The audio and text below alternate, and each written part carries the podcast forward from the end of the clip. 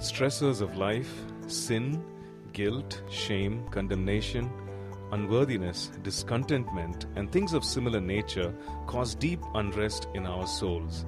Our Lord Jesus offers rest to those who are tired, a kind of inner rest that cannot be found elsewhere. He teaches us how to walk in this rest. If you have your Bibles, please let's turn to Romans chapter 4. We're going to read those verses that Juliet uh, spoke about this morning during their testimony. Romans chapter 4, and then we will stand up and make our declaration. Romans chapter 4 and verse 17. Romans 4 17. It's talking about Abraham and his faith in God and uh, what God, how God taught him about faith. It says here, as it is written, I have made you a father of many nations in the presence of him whom he believed, God who gives life to the dead and calls those things which do not exist as though they did. So tells us something about God. God calls things that do not exist as though they did. You know, it's kind of different from how we work. We look at the situation and call it the way it is. Oh man, this is so bad. This is so messed up. That's how we react. But God doesn't do that. He looks at something and He calls what is not immediately there, He calls that into existence. So God calls things that do not exist as though they did. As though they did. And that's exactly what the Lord impressed on Juliet's heart to do at that moment. Pray and call in a baby in a womb. Is that right, Juliet? Yeah. To call what does not exist as though they did. And I believe God wants us, all of us, to do that, learn to do that in various circumstances and situations. Instead of speaking about the situation the way it is, call into being what is not, but what is the purpose of God, what is the will of God. Call that in to that situation. God calls things that do not exist as though they did. And what happens? They come into being. So as we learn to co work with God, co labor with God, walk with God, we learn to do that. We learn to speak that way. We learn to declare things that do not exist as though they did. And they do come into existence because God then works in our lives. Let's stand to our feet this morning as we make our declaration. I want you to hold your Bible high up in the air if you have your Bible with you. Say this out loud, bold, and strong with me. This is God's word. This is God speaking to me. I am who God says I am. I can do what God says I can do. I will become everything God has promised. I'm saved, healed, delivered, redeemed. I'm blessed, victorious, prosperous, triumphant. I'm a minister of God a servant of Christ, a channel of His blessing to many people. I receive His word. I believe His word. And I live by His word. Christ is my master. And to Him I am in absolute surrender. In Jesus' name, amen. God bless you. You may be seated, please. This morning, I want to talk to us on the subject of finding rest for our souls. You know, all of us face turmoil. All of us face turbulence. You know, when you're up in the air and uh, you're flying and the pilot announces, you know, you're facing turbulent weather, please fasten your seatbelts. It doesn't happen only when you're on the plane. it happens to all of us. All of us face turbulent weather in life. The storms of life come to everyone. Some of these storms are external to us, they are because of our environment, they're because of things happening around us. Some of this is internal, things that are happening inside of us uh, that cause unrest, disturbance, a lack of peace uh, within us. And so this morning we want to talk about how to find rest.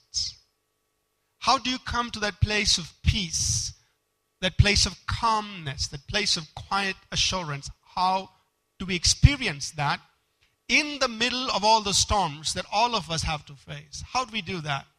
When we just just as an interest, when you think about, you know, what causes unrest in our lives? What are the things that cause disturbance? One, I said, were external factors, what we can call as the stressors of life.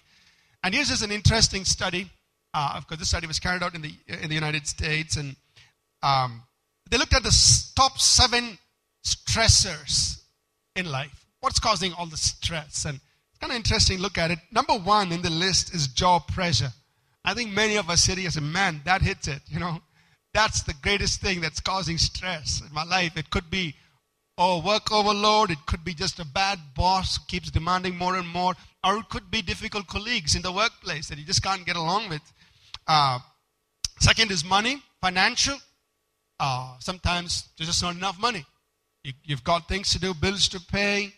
Uh, maybe there's a sudden loss of a job. There is a, a uh, sudden expenses that come your way, and, and, and that causes stress. Third of, could be is health. Some crisis concerning our health. Suddenly a terminal illness, suddenly, or maybe a chronic illness that keeps plaguing you. Health. Number four is relationships. Whether it's marital conflict, divorce, uh, whether it's the um, conflict with a family, with extended family, with friends, or loneliness things that have to do with relationship. Number five is poor nutrition, and it's kind of surprising, but it has to deal with things like caffeine and processed foods and refined thing, refined foods that we take, uh, which actually uh, uh, contribute to our stress levels. Uh, number six, interestingly, is media overload. Too much of information. Social media. As much uh, as it may seem to be connecting us, is also disturbing us taking occupying our time television radio internet and just too much of information uh, that adds to the stress and number seven is sleep deprivation which could happen to various reasons but just unable to sleep uh, uh, in in inability to uh, rest so here are these external stressors that, that really disturb our peace our quietness and uh, it's quite interesting when you look at number one, the job pressure, and you, you see how that breaks down. This is a, a dated study, but here's the distribution of uh, work related stress 46% is because of workload, just too much work. You start early in the morning, you go on late at night, and you can't switch off. It just there's more work to be done, and that contributes to stress. Uh, 28% is because of people issues, uh, conflict in the workplace, our workplace relationships, and a lesser percent, about 20% has to do with work life balance, just trying to keep both parts of our life together causes stress, and, uh, 6% is because of um, a lack of job security. So these are external things, and you know we really can't run away from this. We all face it, and we have to go through it. And you got a bad boss, you can't fire him. You just you just got to stick it out, or you have to leave. You know, there are some things in life you just can't escape. You have to go through it. And, and so, uh, how do we find rest in the middle of such kind of situations? How do you have this quietness, this calmness? Uh, there are internal factors also that cause unrest, things that are inside of us. And a lot of this has to deal with sin, guilt, and shame. That's uh, uh, that's so much part of our uh, us inside. The consequences of our wrongdoing. You we do something wrong, and then there is the fear. What is the outcome? What's going to happen? That causes unrest. Uh, there's a fear of the future. What's my future going to be like? What's going to happen a year from now, two years from now? The uncertainties of life can cause unrest, and there could be discontentment. There could be our failures. Lots of things that are internal to us that causes unrest. Now, there are practical things we can all do. You know, they will say, okay, get good sleep, make sure you take a vacation once a year, twice a year, make sure you eat right, you have, uh, uh, you exercise, a lot of practical things that people can give us advice on. But what we want to do today is, what does God say? What is God's answer to this? How does God want uh, uh, us to have rest? What is God's antidote to this problem? That's what we want to find out. So I want us to go to these three verses in Scripture. In Matthew chapter 11, verses 28 to 30. Verses that many of us are very familiar with. The words of Jesus Christ. Now remember, these are not the words of some psychologist. These are not the words of some motivational speaker. These are not the words of a counselor. These are the words of God. Meaning, this is God's answer for us on how to find rest for our souls. So, I believe that this is the best way to find rest. This is God's answer. What did Jesus say? He said in verse 28, Matthew 11, He said, Come unto me, all who labor and are heavy laden, and I will give you rest. So he, he's got us now. Right? He's speaking to you and me. All of us who are just overworked. I mean, I believe if Jesus was standing here today, he would say these same words. He says, All you guys you're stressed out, overworked, come to me. And I will give you rest. I mean, he's got it. He's speaking to us. But how does he call us to experience or enter into that rest? He says, verse 29 Take my yoke upon you and learn from me, for I am meek and gentle in heart and you will find rest for your souls. For my yoke, verse 30, for my yoke is easy and my burden is light. This is what Jesus says. So for all of us, we're all stressed out. Is said, God, I mean, how do I find rest? How do I come to this place of quietness? These are his words. This is his answer. This is his antidote. This is his remedy. This is his solution. He says, Come to me, I'll give you rest. You will find rest for your souls. Now, here are some things we must understand. That when Jesus is saying these words, he's not, you know, just making a nice invitation that you and I frame, put it in a nice photo frame and hang it on our walls, look at it and feel, feel nice, but we don't really know what it means. Or nice words, you know, he said you'll find rest for your souls. Yeah, I need that rest. But I don't think he just gave a nice invitation so we could put it on our walls uh, uh, uh and feel good about it. I believe that he gave these words so that you and I can actually walk in rest, can actually experience rest. Do you believe that? I mean, he was not just handing out a nice invitation. No. I think he really meant it. That you and I can actually live in this place of rest. That's why he's speaking to us. And also notice this is not an invitation to escape from the world. He didn't say, Come to me, we'll all run away to the mountains, we'll have nothing to do with life, then you will have rest. He didn't say that. He didn't say, Come to me, we'll all lock ourselves in a monastery and we'll have rest. He didn't say that.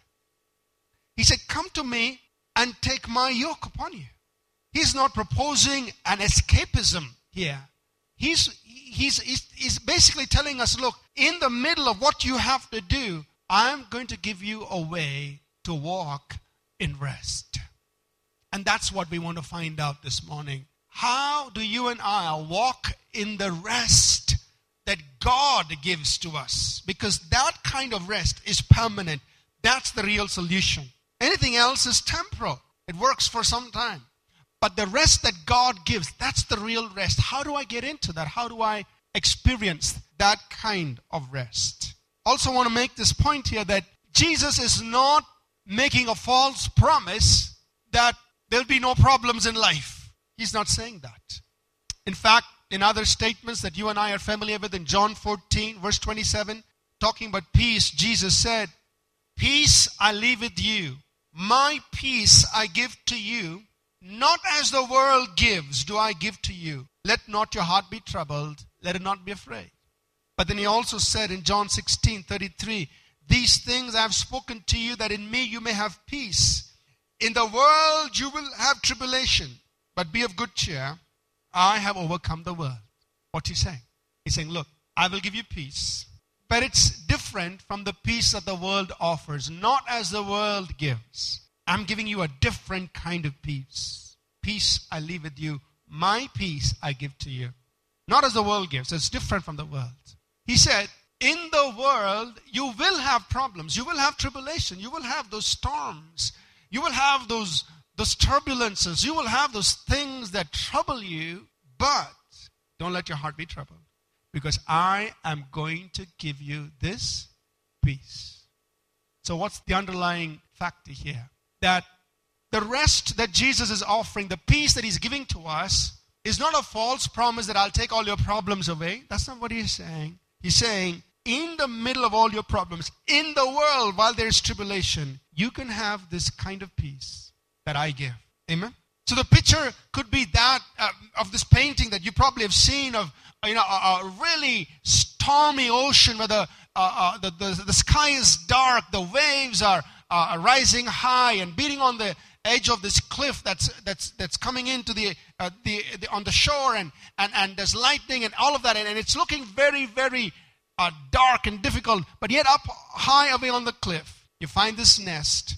The bird sitting there the mother sitting there with all its little ones fast asleep. Meaning while the environment around them is so hostile they are tucked away in a place of total safety where they're experiencing complete calm.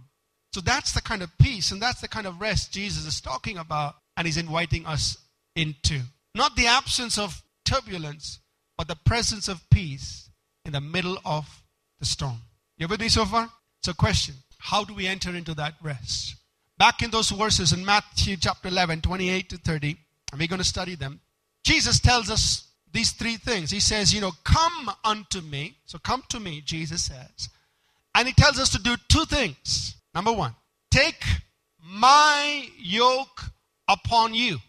And second, learn of me.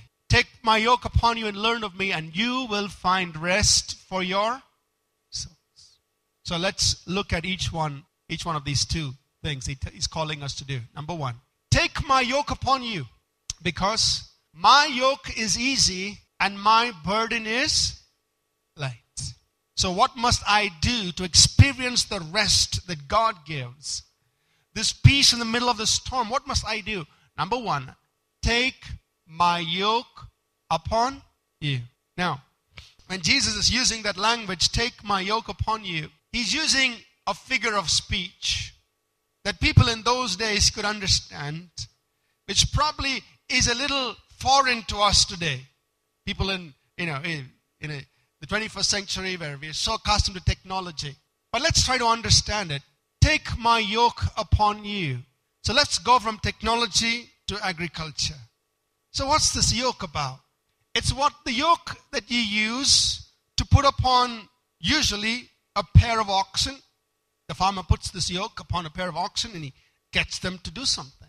So, what is Jesus saying? And he, remember, he's using a figure of speech. He's not being rude or mean. He's just saying, Take my yoke upon you. So you want to experience my rest? Here's what you need to do take my yoke upon you. Now, what does this mean?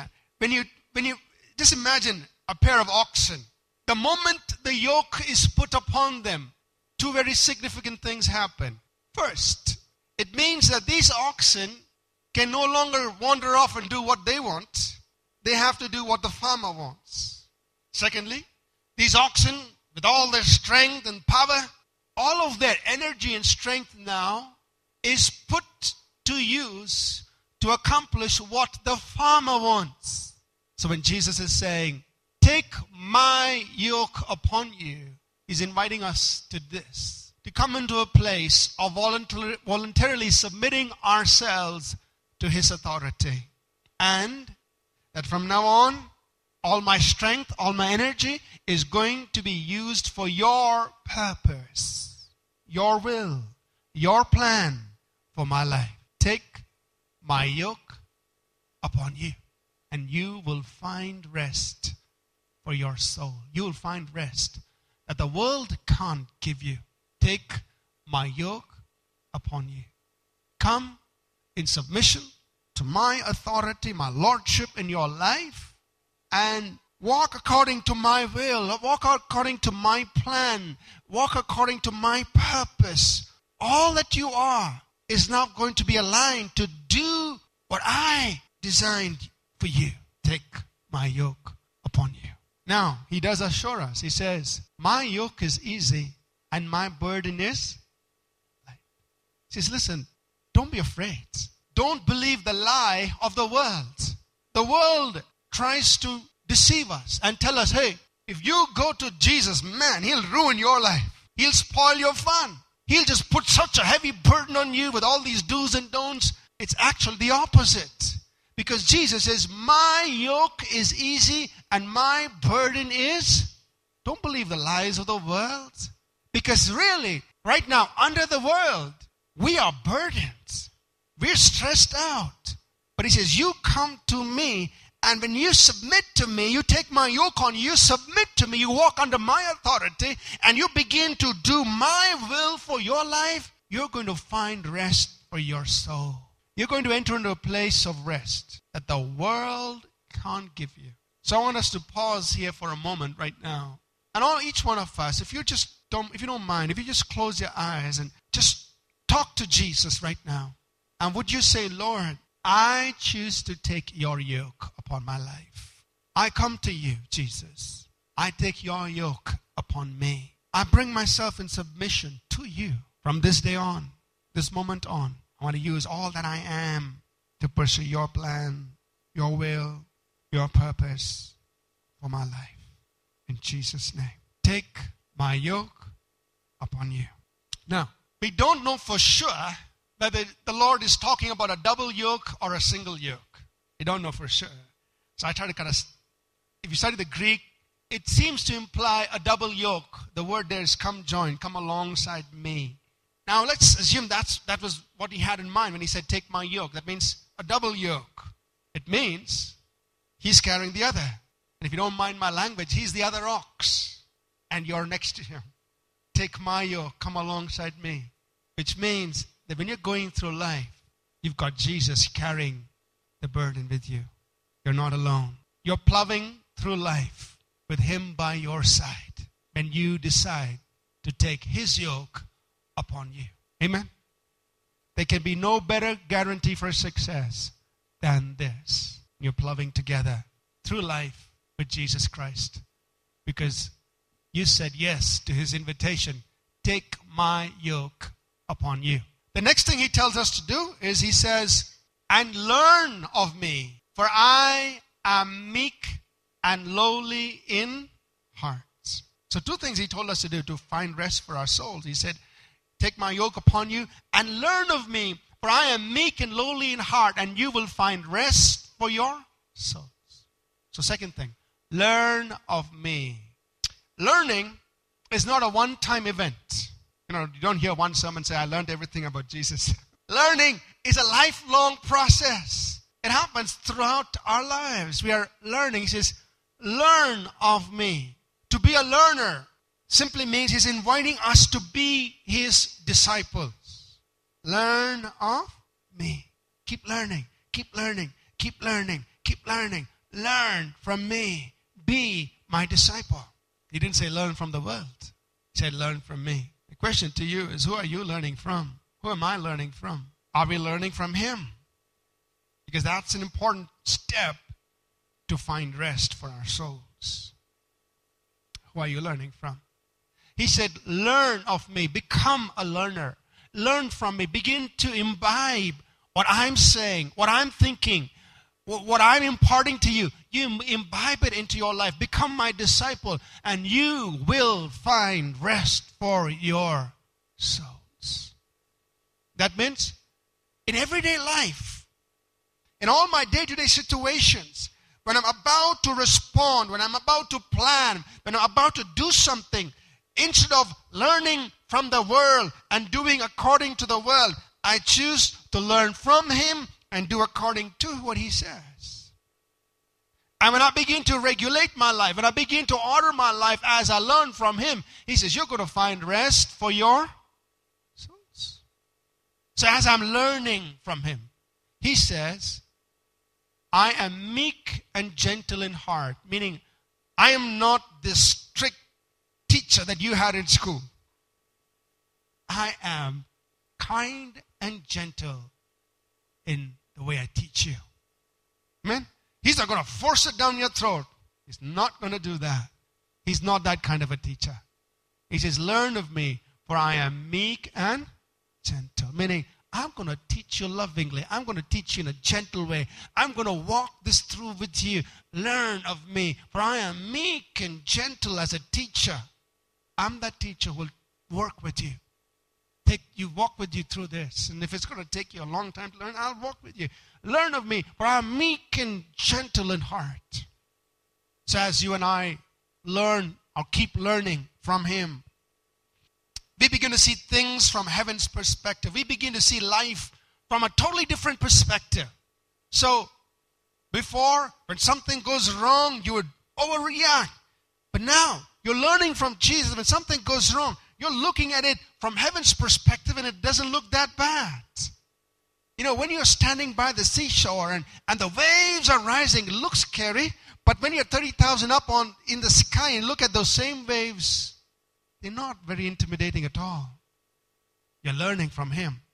And you're learning to look at life. You're learning to look at your circumstances. You're learning to look at your challenges. You're learning to look at your mountains. You're learning to look at your valleys. You're learning to look at all of that from His perspective. Learn from me. Life looks a whole lot different when you look at things from His perspective. As you begin to learn from Him, you and I begin to learn to walk by faith, not by sight. So the same things that used to trouble you, when you look at those things through the eyes of faith, they don't disturb you.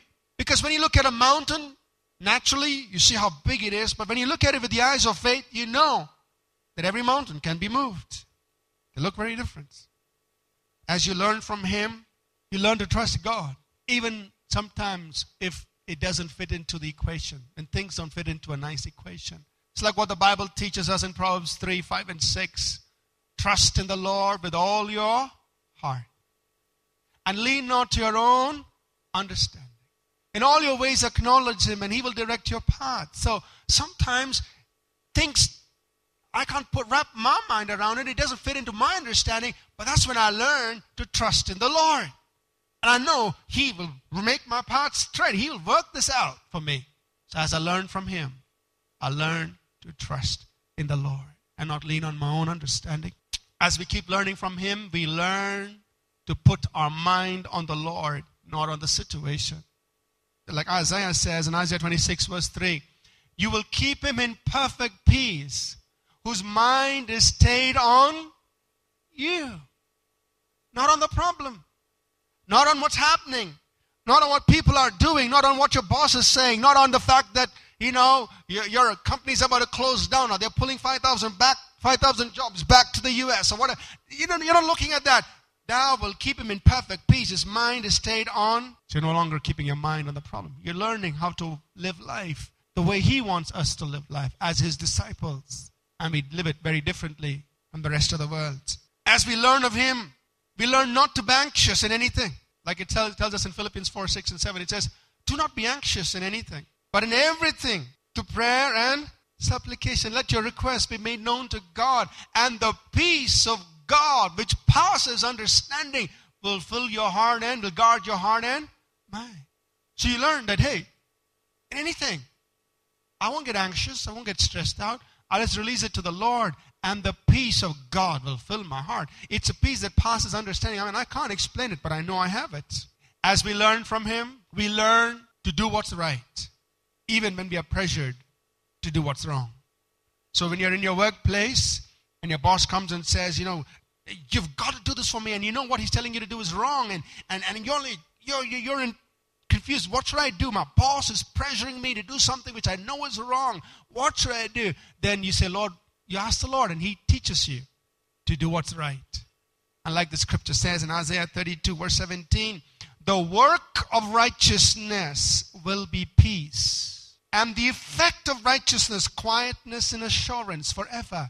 The work of righteousness, doing what's right, will bring you in a place of peace. And the effect, the consequence of righteousness is what? It gives you a quietness and assurance. So you say, God, I will do what's right.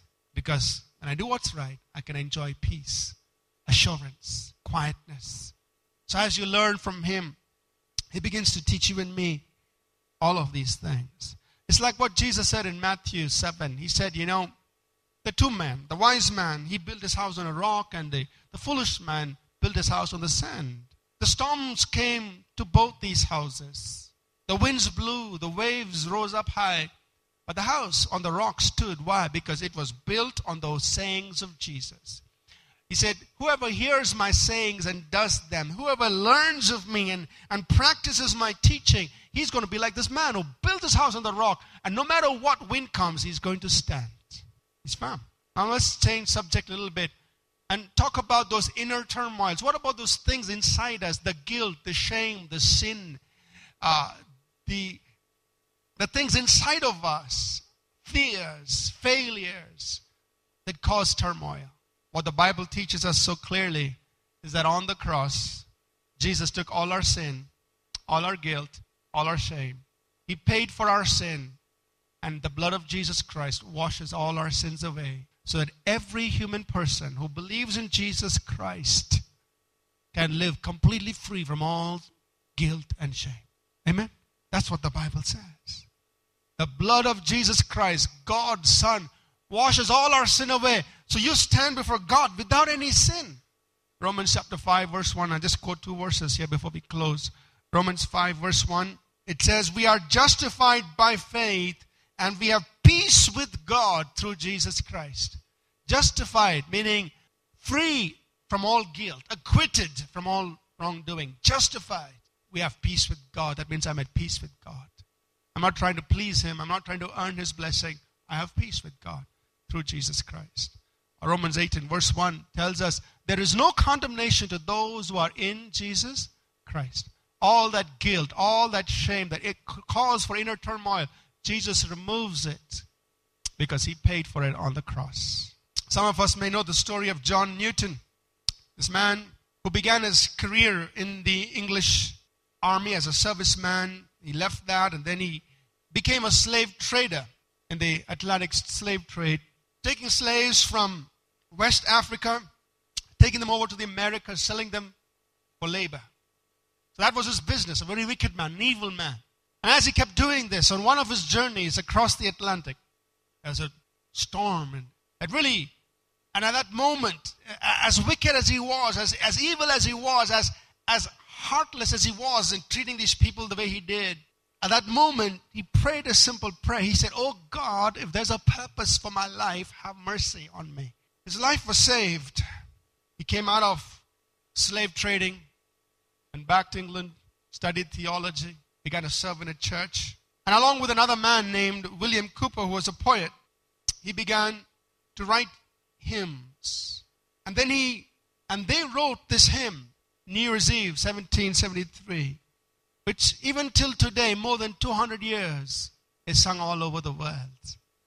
Amazing grace. How sweet the sound that saved a wretch like me. Who wrote this song? An evil man a slave trader, man who was once a slave trader, heartless. Cry to the Lord, if there's a purpose for my life, have mercy on me. And it wasn't just one hymn they wrote, they wrote many hymns. But the fact that even one hymn is being sung more than 200 years after that, all over the world, probably that one hymn that is sung the most in any given year. What a sense of release he must have experienced. And all the evil that he had done, God's grace set him free from all the guilt and the shame of it all. That he could say, God, this grace is so amazing. It saved someone like me.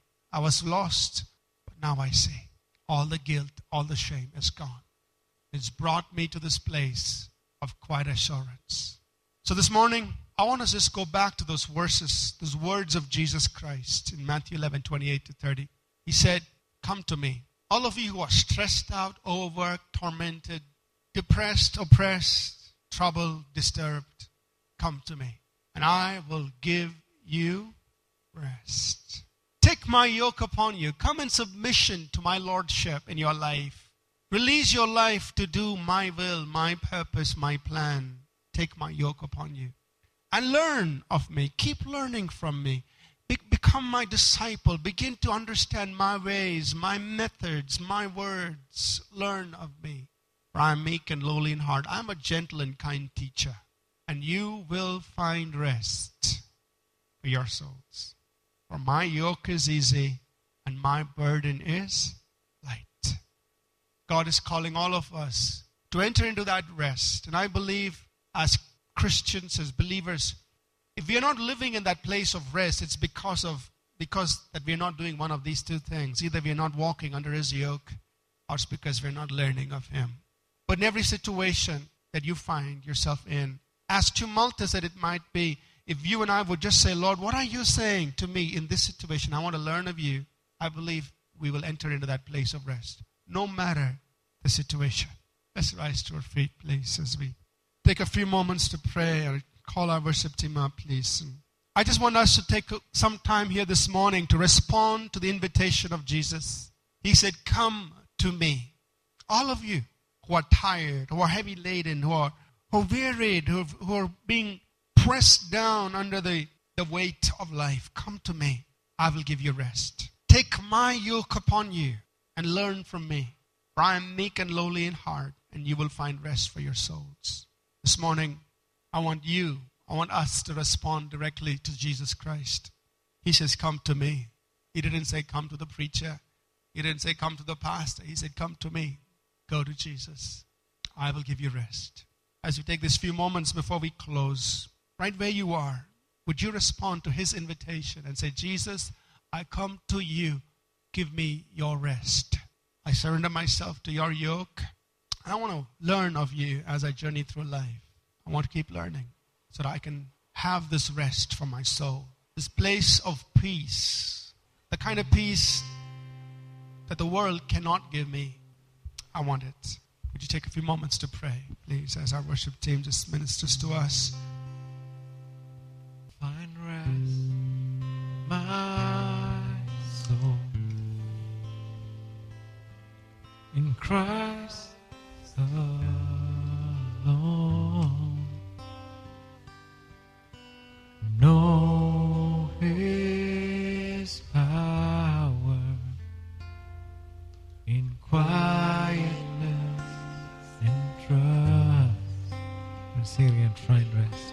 Rest. Find